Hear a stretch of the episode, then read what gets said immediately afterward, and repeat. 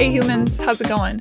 Susan Ruth here. Thanks for listening to another episode of Hey Human Podcast. This is episode 260, and I had a conversation with Nelson Tressler. He is the author of the book The Unlucky Sperm Club. And his story is wild. Conceived during a violent act, born into chaotic circumstances, he uh, navigated his life in really interesting ways to come out the other side, determined to succeed and to help others do the same. He's the CEO and founder of I Got Smarter app.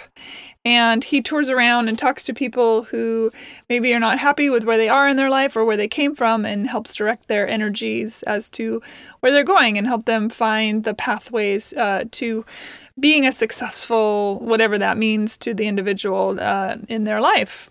Really interesting guy, very open and honest about his story and it whew, boy twists and turns let me tell you it's uh it's one that's like a screenplay where you're listening to the story and you think that can't all happen to one person but it did happen to nelson Social media. Hey Human Podcast can be found on Facebook and Twitter.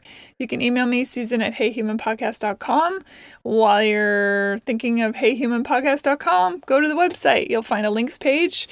Uh, there'll be information about all my guests that I've ever had on the show, where to find them, things they've written about, articles that we've talked about, obscure things. Who knows? There's all sorts of links on there. And you will find Nelson's there along with everybody else's. And uh, it's there's a lot of really great deep dive. If you feel like rabbit holing one day, that is the spot to do it. There on that links page. You'll also find merchandise for sale at the store. Hey Human merch, t-shirts and pencil cases and masks and hats and oh my. So definitely check that out. It's a great way to support Hey Human. Another great way to support Hey Human is to rate and review the show on iTunes or wherever you get your podcasts, but most especially iTunes because it's a bear of an algorithm and we're, you know, it's trying to trying to push that show up through the through the noise. So definitely do that. It takes a couple minutes and I really appreciate it. SusanRuth.com if you want to know more about me and the other things I do besides the podcast. You'll find a mailing list that you can sign up for, stuff about art and music and any acting I might be doing. And it's also a place you can find where people have interviewed me. So I've been on a few podcasts and you can find those episodes there as well. If you like music, check out Susan Ruth on iTunes or Spotify. I'm in both places. And that's about it. Thank you for listening. I appreciate it. Um, this is quite a story, so buckle your seatbelts. And uh, here we go. Nelson Tressler, welcome to Hey Human. Hey, thanks for having me on, Susan. I appreciate it. It's good to see you. I like your uh, back. That's a real background, is it not? That's real, yeah, yeah. yeah. My, partner's like a, a perfectionist. So one one weekend I went away and I came back and he had built out an entire room for uh, the podcast. So I love it. I like the brick. It's very cool. Yeah. Yeah. Well, welcome to the show. Uh, you have quite the history, and I'm sure you've told this story a billion times, but guess what? You get to tell it again. Where did you grow up? Yeah, so I grew up in uh, central Pennsylvania. Um, you know, I was, uh, my mom got pregnant with me when she was 15 years old. While she was pregnant with me, her father, who was the local trash collector in this small town, drove into the town square. There he spotted two police officers. He stuck a gun out the window and opened fire on those police officers, killing one and critically wounding the other. Eventually, he was captured and brought to stand trial, where he was facing the death penalty. And uh, during his uh, murder trial, my mom got up and testified to the jury that the reason that uh, her father had shot and killed that police officer was that that police officer had raped her and she was now pregnant with me. Um, and when when that happened, I assume then that your mom went to her father, said this happened. Obviously, he wouldn't have known to go after the police officer. Uh, what what was around that around their relationship with that? Do you know? I mean. Yeah, I mean, well, what what I will say, and, and I've put this all in a book, The Unlucky Sperm Club. Uh, and there's a lot of twists and turns uh, as far as uh, who my father is. And actually, as I said here today, I don't I don't know who my father is. I thought I did for the longest time, and then um, you know the DNA tests come out, and all of a sudden now uh, it's in flux. So I'm still trying to figure that out. So, uh, but yeah, my my mom my mom testified to save her father's life because he was facing the death penalty and it it actually you know her testimony worked. Uh, the first trial ended in a hung jury because of what she had said. Uh, the second the second trial ended with my grandfather being sentenced to life in prison without the possibility of parole. And now you know he's sent away to prison. He's left behind. My mom had 15 brothers and sisters. And now me in this small little town in pennsylvania to kind of deal with all the uh, you know all, the consequences of what he had done. Your grandfather went on the run after he did it? Is, yeah he, he he went on the run for a little bit. He he ended up getting captured and, and brought to stand trial. Uh, but yeah i mean i think it was a few days until they caught him. I feel like most people listening would think justice was served when your grandfather shot the man who raped his daughter you know? Yeah and again um, you know what? Uh, there's a lot of twists and turns in that story. So um, you know I, I don't know that that's ever ever the you know the, the way to do anything. I mean that police officer uh, was 29 years old and had five small children. So. i'm not saying that it isn't does not leave after effects. I'm just saying i can understand the where his headspace was in sure. that moment. So now mom is pregnant and with you. Mm-hmm. What happens uh, next? How's the upbringing for you? Yeah. So, uh, you know, I'm born to a 15 year old mother. And eventually, you know, a few years into it, uh, she turns 21 and she comes across this peach of a man in a bar and come to find out that he is uh, very uh, abusive, uh, an alcoholic. Uh, he soon becomes my stepfather. Uh, and uh, pretty much every day uh, he's either beating me or my mom. Uh, in quick succession, they have four children together. And because of the lifestyle that they're living, a lot of the basic needs of my siblings fall upon me as being the oldest. Has a huge uh, detrimental effect on my life. Um, I remember going to the the last day of fourth grade and looking down at my report card, you know, all excited about who I'm going to get for fifth grade if I'm going to be in class with my buddies. And I see straight F's on my report card, and I realize that I'm not going on to fifth grade. I'm repeating fourth grade. You know, the next year I get placed into special ed to try to get the help that I need. I can't read, I can't write, I can't spell. Come to find out I have dyslexia. So eh, I was going through a lot of that. But then one day, you know, my my stepfather's walking home drunk from a bar.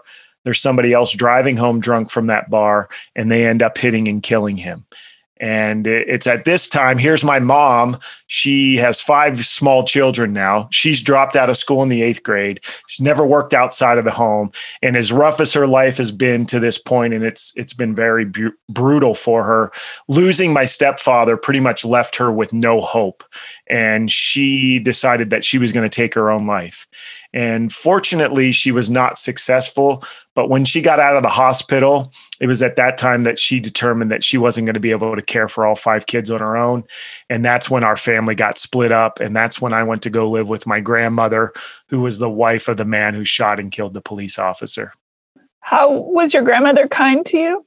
Oh, my my grandma was a saint. Uh, you know, my biggest fan.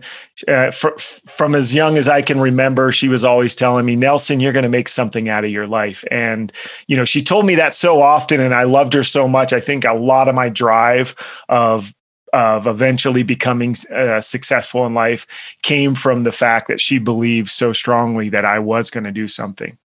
I'm curious if your teachers in grades one through four noticed the fact that you were under so much stress. I mean, I know that that was a time when teachers were not involved the way they are now, but did anyone take you aside and say, "Is everything okay at home?" Yeah, yeah, you know, um, I was absent a lot because my mom would rather me stay home and help her with the kids. So I think there was a lot of that. But th- there was one teacher, uh, Mrs. White, and I actually had her for uh, my second time at fourth grade, and she ended up actually going up to fifth grade the following year. So I had her for two years in a row, and she loved me and i think she realized what was going on. She you know i, I was not the best student uh, by any means. I wasn't the best behaved. Uh, so she put her she put my desk right next to her desk and uh, kind of kept an eye on me and took me under her wing and uh, owe a lot to her for sure i love that. Thank you mrs white. Yeah. Uh, when you compared yourself to other kids was there an understanding you said you grew up in a small town so were there other was there a lot of kids like you or were you the fish out of water child well, I, I was always labeled as that kid. I mean, with what my grandfather had done and what my mom testified to. So I always had to deal with that. Uh, very, uh, you know, a lot of poverty in my home, like no food in the fridge poverty. The lights didn't turn on when you hit the switch a lot of the times. So I was dealing with that. I wasn't the best dressed, probably didn't have the best hygiene. So I was dealing with a lot of those things in elementary school and eventually, um, you know, until I went to go live with my gram where a lot of that stopped but yeah, I, I, never felt, I always felt broken, you know, at that young age and felt like I was damaged goods. So you understood that you were the product of this, this situation. Yeah. Oh yeah. Yeah. That, that, that was out there. I was told that, um, from an early age. Uh, I mean, and and it was being brought up. I mean, people were always asking, you know, are you related to the the guy who shot and killed the police officer? And then, you know, I don't I don't know if they expected me to to be related to them or or, or what, because it was always awkward after I had to say, oh yeah, yeah, that that that's that was me. Did you encounter again small town? Did you encounter the the kids of the officer in your day to day? No, I think they moved away after uh, after it had happened to get away from that town. But you know, my my family was too poor and eh, to to move away. Sure, that makes sense. You were having this great interaction with a couple of teachers and then your grandmother, where you were starting to feel loved and supported. And the tides, I assume, began to change because you said do you set yourself with a goal. And I believe you had mentioned um, and i don't know if it was in a bio i read or, or an interview that i watched that you would be the first to go to college? Yeah so one day uh, a counselor came from the local university and talked about here are the things you got to do to get into college. And that's when i start you know about that same time i was reflecting upon my life and where i was heading. And i remember thinking to myself geez if if i could attend college you know after that my life would be perfect forever. And that was my mm-hmm. mindset. And, you know, as soon as you start telling yourself you're going to do something hard, you know, that voice in the back of your head starts screaming at you all the reasons you shouldn't even attempt it. And I remember saying, you know, yeah, I want to go to college. And then I remember thinking, Nelson, you're in special ed. You can't read, you can't write, you have dyslexia. You know, of my mom's 15 brothers and sisters, two had ever graduated from high school, none had ever gone to college. But you know, I had nothing better to do. I saw where my life was heading and I didn't like it. So I started to uh, do my best and do all the things that I thought would get me into college. It took 12 years after setting that goal. It took four different universities. It took four years in the United States Air Force, but eventually I did become that first person to graduate from college. That's awesome. Congratulations. Thank you. How did you come to terms with the dyslexia? What did you do to overcome that? I struggle with it every day. I mean, I, I mispronounced uh, somebody's name today on on on our my podcast, so it's something that I have to really focus on and and uh, work at. But yeah, it affects me every single day. It, it, hasn't gone away. I mean, I definitely can read and and I don't know if I can spell better. I'm I'm so glad there's spell check on the computer and Grammarly, but uh, yeah, it, it, it's still a struggle today. Yeah. Did you turn to drugs or alcohol in your childhood as a coping mechanism? Never drugs, never did a drug. I always knew that led somewhere I never wanted to, to go. So never did drugs. Definitely drank a lot. Uh, that was just part of uh, the lifestyle of where I grew up, was around it my entire life. But, you know, fortunately, um, you know, once I got married and and started making some changes in my life, I, I don't even drink anymore. Was there an understanding since you were hit as a kid that you were not to do that as an adult. I'm always curious about people that are able to stop the cycles of that. Yeah. And how yeah. you come to terms with it. Yeah, no, I mean, I saw I saw what was going on with alcohol in my family and in and in my town, and I saw how it destroyed people's lives, and uh, that wasn't something that I wanted for me. Uh, and and I'm so much more productive because I didn't do it. And and I wasn't, you know, there's not a lot of social drinkers there. It was like you were getting drunk to uh, get drunk, and um, I didn't want that for my life or my family. How did your view of yourself change from childhood to young adulthood, maybe on the precipice of knowing you were going to go to college, having this history? How did you learn self esteem in that? Because it does take, again, I understand the voices in your head, we all have them.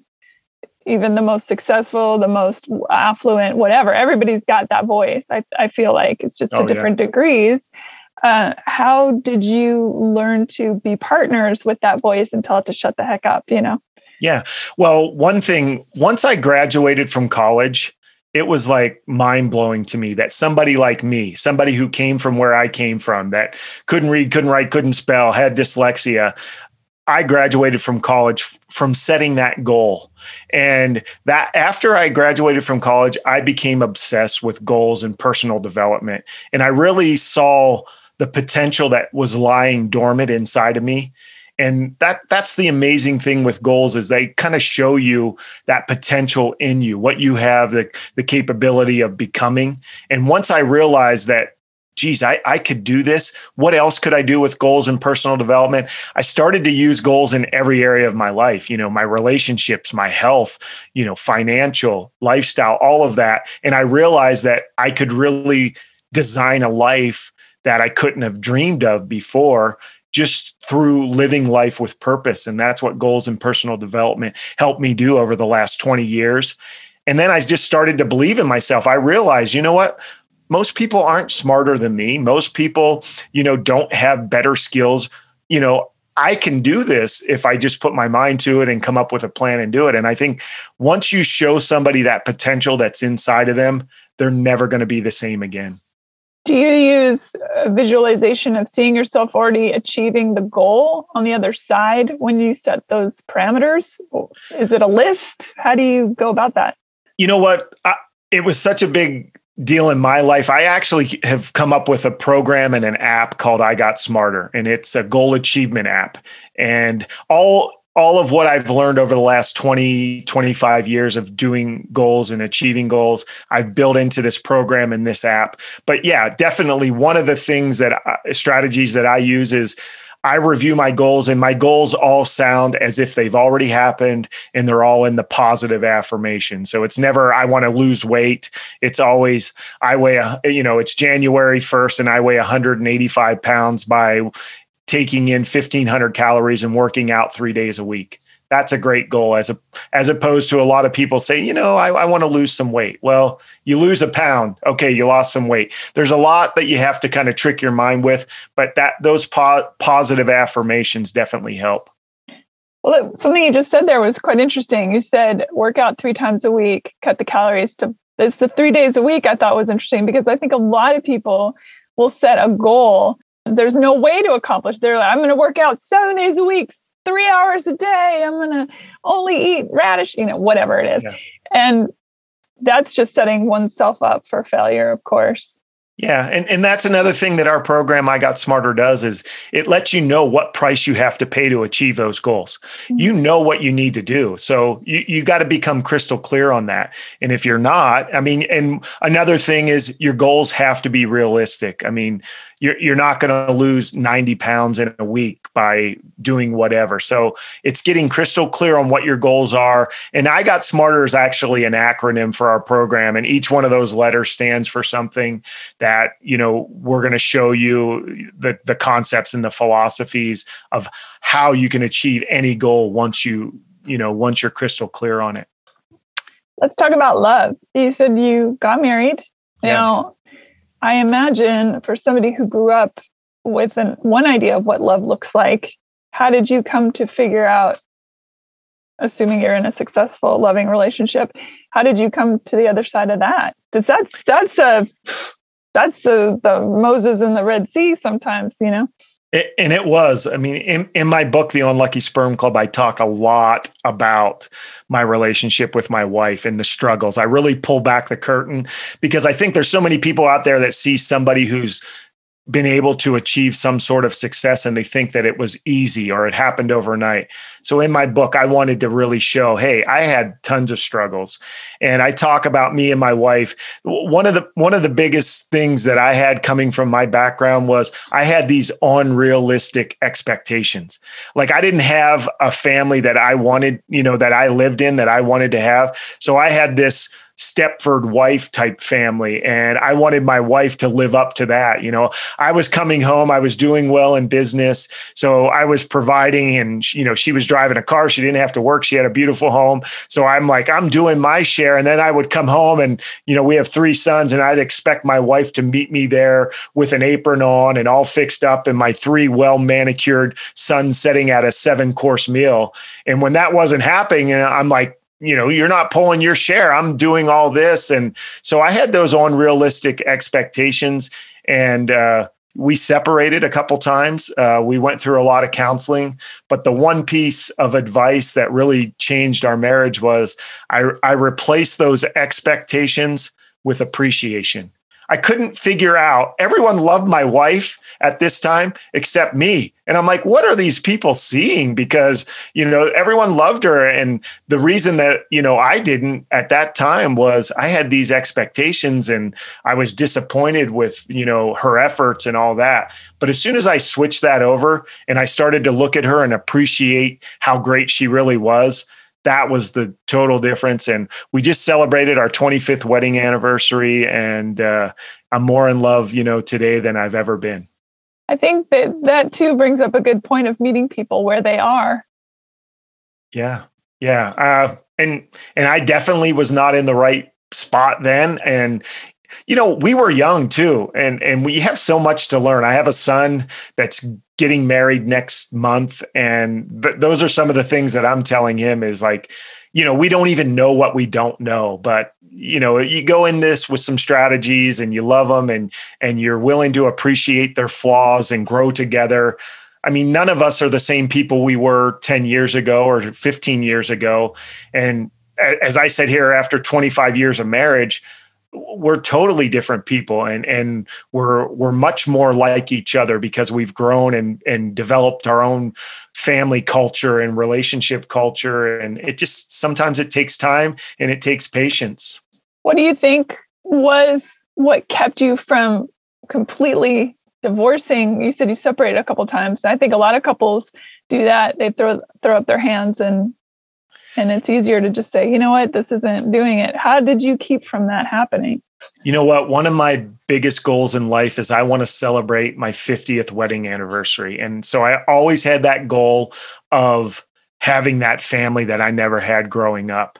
And i had three you know even though at sometimes i didn't love my wife i loved my boys and i never wanted to you know, I never wanted them to have to go through a broken family like I did. And it's, you know, it scared me to death that my wife would marry somebody else, another step, you know, and they would have a stepfather that treated them like my stepfather treated me. So uh, I think there were a lot of things that play there. And, and we always loved each other. We just didn't know how to do it. And I, again, I go through this in my book. There, there were some divine things that I feel like kind of happened there that would that that kept us together and and made us realize this.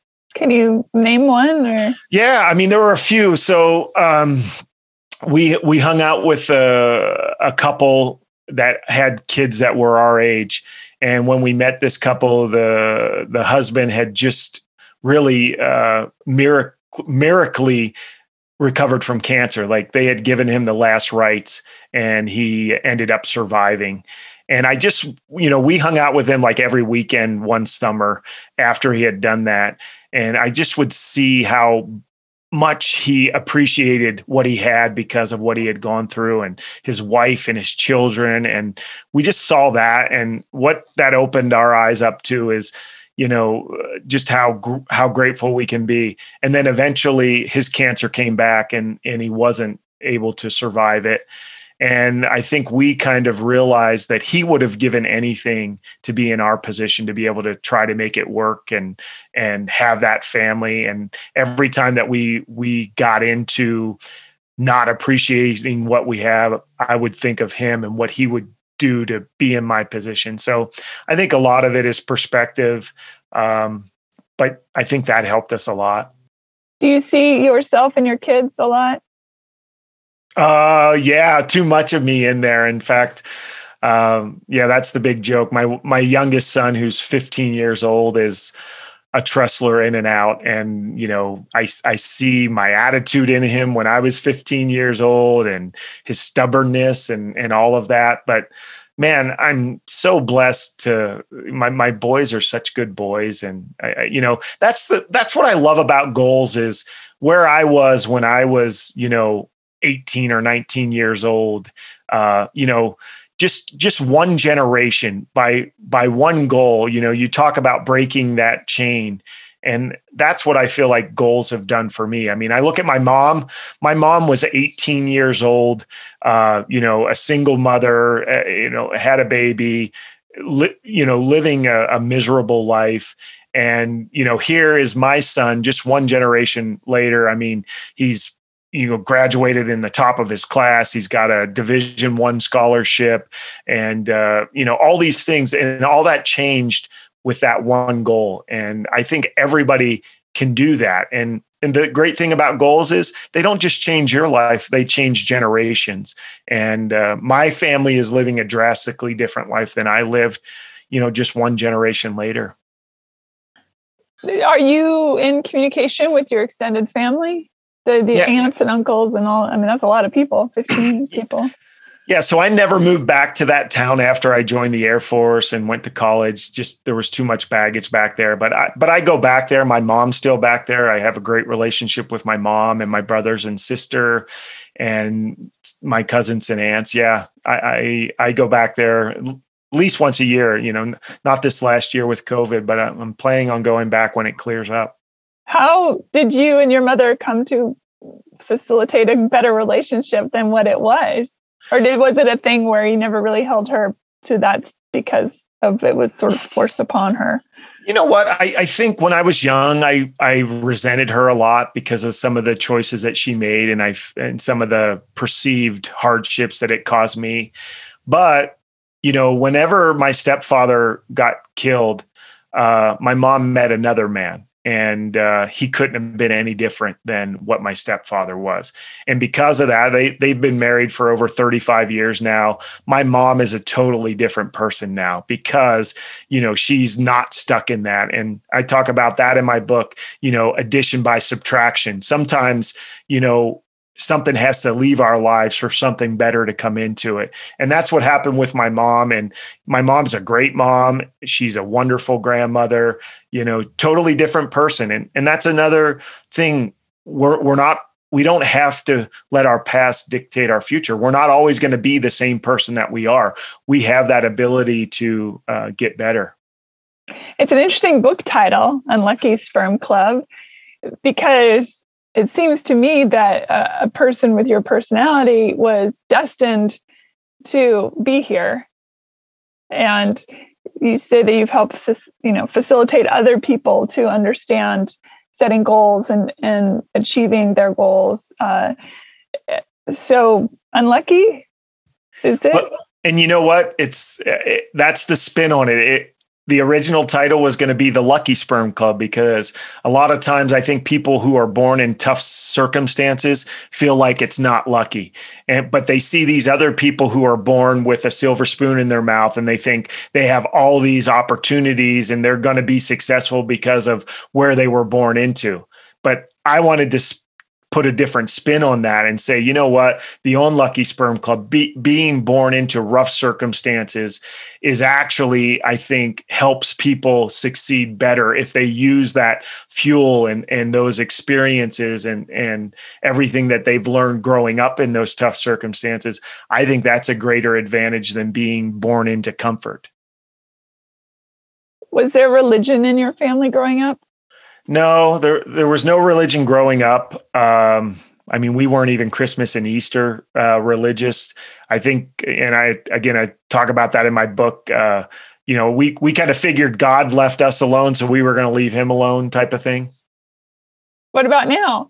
Yeah, I'm very religious now. Um, um, give thanks for you know to the Lord for for everything, and I love having that in my life to you know lead and guide me in raising my family. It's made a huge difference in my life uh, given me those uh, standards and morals to to live by that I didn't have growing up. How did you cross that line from not having any faith to having faith?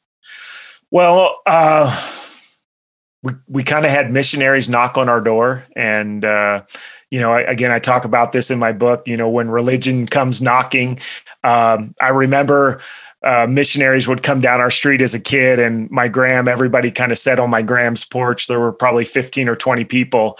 And as soon as they would see the missionaries at the top of our cul-de-sac it was like a military drill. Like everybody just you know ran put their blinds down closed their door and I came home one day, and my wife uh, was sitting on the couch with a couple of uh, people who were out there preaching uh, the gospel, and I couldn't hide behind the couch because they were already in my house. And you know, I decided to listen. And at first, I didn't. You know, I never wanted religion in my life. I didn't need it.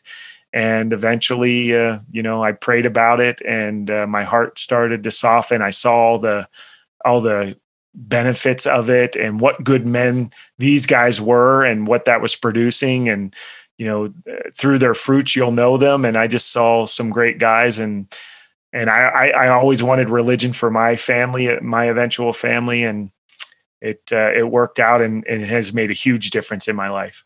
Were you scared to be a dad yeah, I was. In fact, my wife kind of pushed that on me. I, I, mean, I was going through college still and hadn't had my degree, and my wife just felt the urge that she needed to have a, a kid.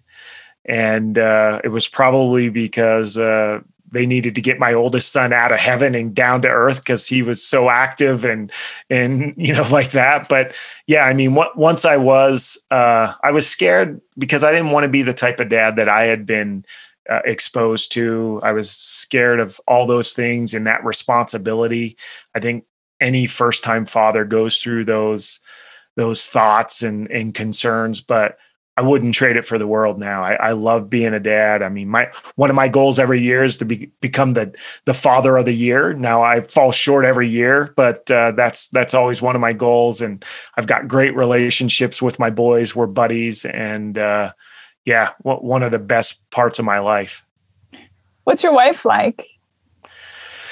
Uh, she's incredible. I mean, uh, my best friend. Um, you know, she's uh, she's definitely she's kind of like uh, the the the sweet and uh, salty uh, person. She's one of the sweetest people you want to meet, but uh, she doesn't take any uh, guff from anybody either.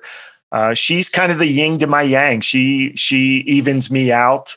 Uh, she's a great mother. Uh, loves her loves her kids. She loves helping other people, and you know that's kind of what she lives for. Is if there's somebody in need, she's gonna you know go buy them groceries. If she sees somebody walking, she's gonna pick them up. If she sees that you know somebody needs money for a fundraiser or something like that, she's the first one in line. So she's just that type of person. Did you recognize that in her while you were still working on you when you came together in the beginning? No, I think I think my expectations for her were so high that I was kind of blinded by that and I wasn't seeing any of the good stuff that everybody else was. I was just seeing where she was falling short. And what about her for you when she met you? Here's this kid basically that grew up I mean, that's a lot to take on in a relationship, especially as we mentioned before, the concept of what love is to somebody who grows up in an abusive household and then has to try and figure out and navigate the the healthy side of love. Yeah. And she she must have had a lot of patience for that too, I imagine. Yeah, she did because you know I, I brought a lot of baggage to that relationship emotionally. Um, so yeah, I mean, I'm I'm glad that she was patient with me.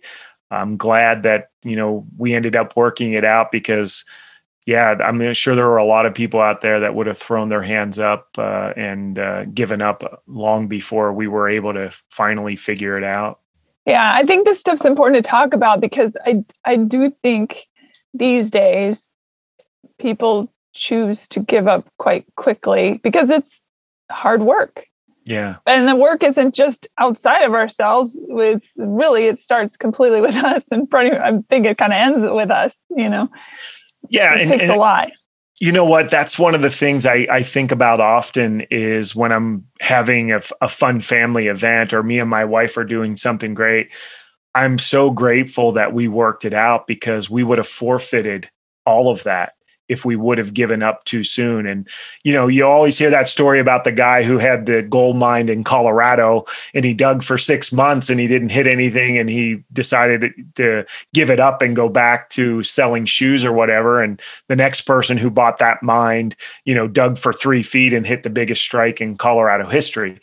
That's the way I think a lot of relationships are. And one of the things I think is you, you what I what kind of motivated me was when you see somebody who's divorced and they had kids and then they remarried somebody else who had kids, there was so much friction because of that broken family that they had to deal with. And my thought process was, you know, uh, if I get married, we all have issues. I'm just going to have issues with, you know, two different people now. And one I'm not going to have any leverage over. They're going to hate me. So we continued to just try to work it out. And, and I'm so glad that we did you mentioned at the beginning of this about the, now there's questionable DNA evidence. Are you finding out that perhaps you're not the product of that circumstance? Yeah, I, I don't think I am. I, I, but I don't know who my father is, so I can't. I'm trying to figure that out and trying to get some questions answered, and haven't been able to track it down yet. Are you using like a 23andMe or something? Or? Yeah, I yeah. mean that's that's where I kind of came to this realization and so now i'm trying to dig into there but right now there's just not enough data to to lead me in the right direction. How do you feel about all that though? That's got to be a lot to you know an identity is a big deal. Yeah you know what though? Um, I, I, never had a relationship with the person who i thought was my dad. Uh, so i didn't feel like i was missing out. Now i want to try to find out you know if if I can, who my dad is. Maybe there is a relationship there. Um, I, I, definitely would would uh, welcome that. Uh, you know, I'm almost 50 years old, so but uh, I would welcome that. But but it's not. I've lived my life, and you know, going through these things. One of the one of the things that I you know things only have the meaning you're willing to give them right so I, i've given this a meaning is i didn't have a dad you know, quote unquote, to kind of screw me up, you know. So I get to be the type of dad that I want to be. So I don't have that baggage. So I'm trying to be be the best dad that I can be. And if I didn't go through the, this circumstances and all that, maybe I wouldn't have that as a goal, and maybe I wouldn't be as good a dad as as I'm trying to be. Hmm, what do you think? You, your mom being so young and religion wasn't a part of, of her family, then how do you think she chose to to keep you instead of aborting you? Certainly, that must have been an option. Yeah, it was. Um, I think she was getting some pressure from my grandmother. Uh, so, and I, and I don't know. I don't know that that was an option for her. I, I think it was a kind of a lifestyle too back then. Is a lot of uh, her sisters also had babies when they were teenagers. So I think that was just kind of the culture. Sure those are your those, those would be your cousins, right? I'm trying to, yeah. Yeah. You, are you are you friendly with your cousins then, since you must have kind of grown up? Yeah, no, I mean it was like a big family. Uh, we, all, we all grew up on the same street, so every house was occupied by, uh, you know, a Tressler member uh, growing up uh, on my Graham Street. So it was it was a pretty dynamic uh, neighborhood. Oh, that must have been fun it was fun, but you, as you can imagine, having so much family on the same street, you know, when kids fought, parents fought, and you you had kind of that. And you know, I, I haven't lived back there for thirty years now, uh, but when I when I go back, it's it's fun. But now the family's kind of spread out, and you know, cousins have have moved on and had kids and had kids, so now the family's a little more spread out than it was when I was growing up. I can imagine the next Ryan Seacrest production, Tressler Street, and it's just all the the shenanigans of it, all these different. It would have it would have made a great movie or sitcom. Believe me. How can people find you for you know and get get in touch with your workshop? You said you have the app, and I know you have uh, your website, obviously nelsontressler.com. What else is a good way to yeah, I mean, everything's on nelsontressler.com. You can go there. Uh, my book is available everywhere books are sold. The Unlucky Sperm Club. It's uh, Amazon and Audible. It's probably the easiest way to get it. And then I Got Smarter is uh, our goal achievement program and app, and that's available on uh, Apple and Android on the app stores. Do you think much about when you're an old man on your deathbed, how you'll look back yeah, I mean that's one of my goals. I want to be 130 years old, laying on my deathbed, surrounded by all my posterity, and and them looking down at me, and uh, you know having nothing but good thoughts about me and about my life. And that's that's what I try to do every single day is to achieve that goal eventually. Yeah, that's a good way to go out. Yeah. 130 sounds a little old, but I'm with you. I got to shoot for something big, right? I mean, yeah. I mean, you know what? With modern medicine in the next 50 years, you said you're almost 50, so it's quite possible that you could be a vibrant 130. I wish that for you.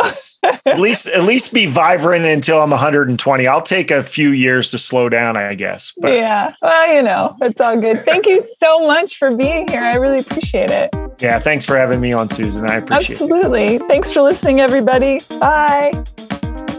Rate and review Hey Human on iTunes or wherever you get your podcasts. Thanks. Bye.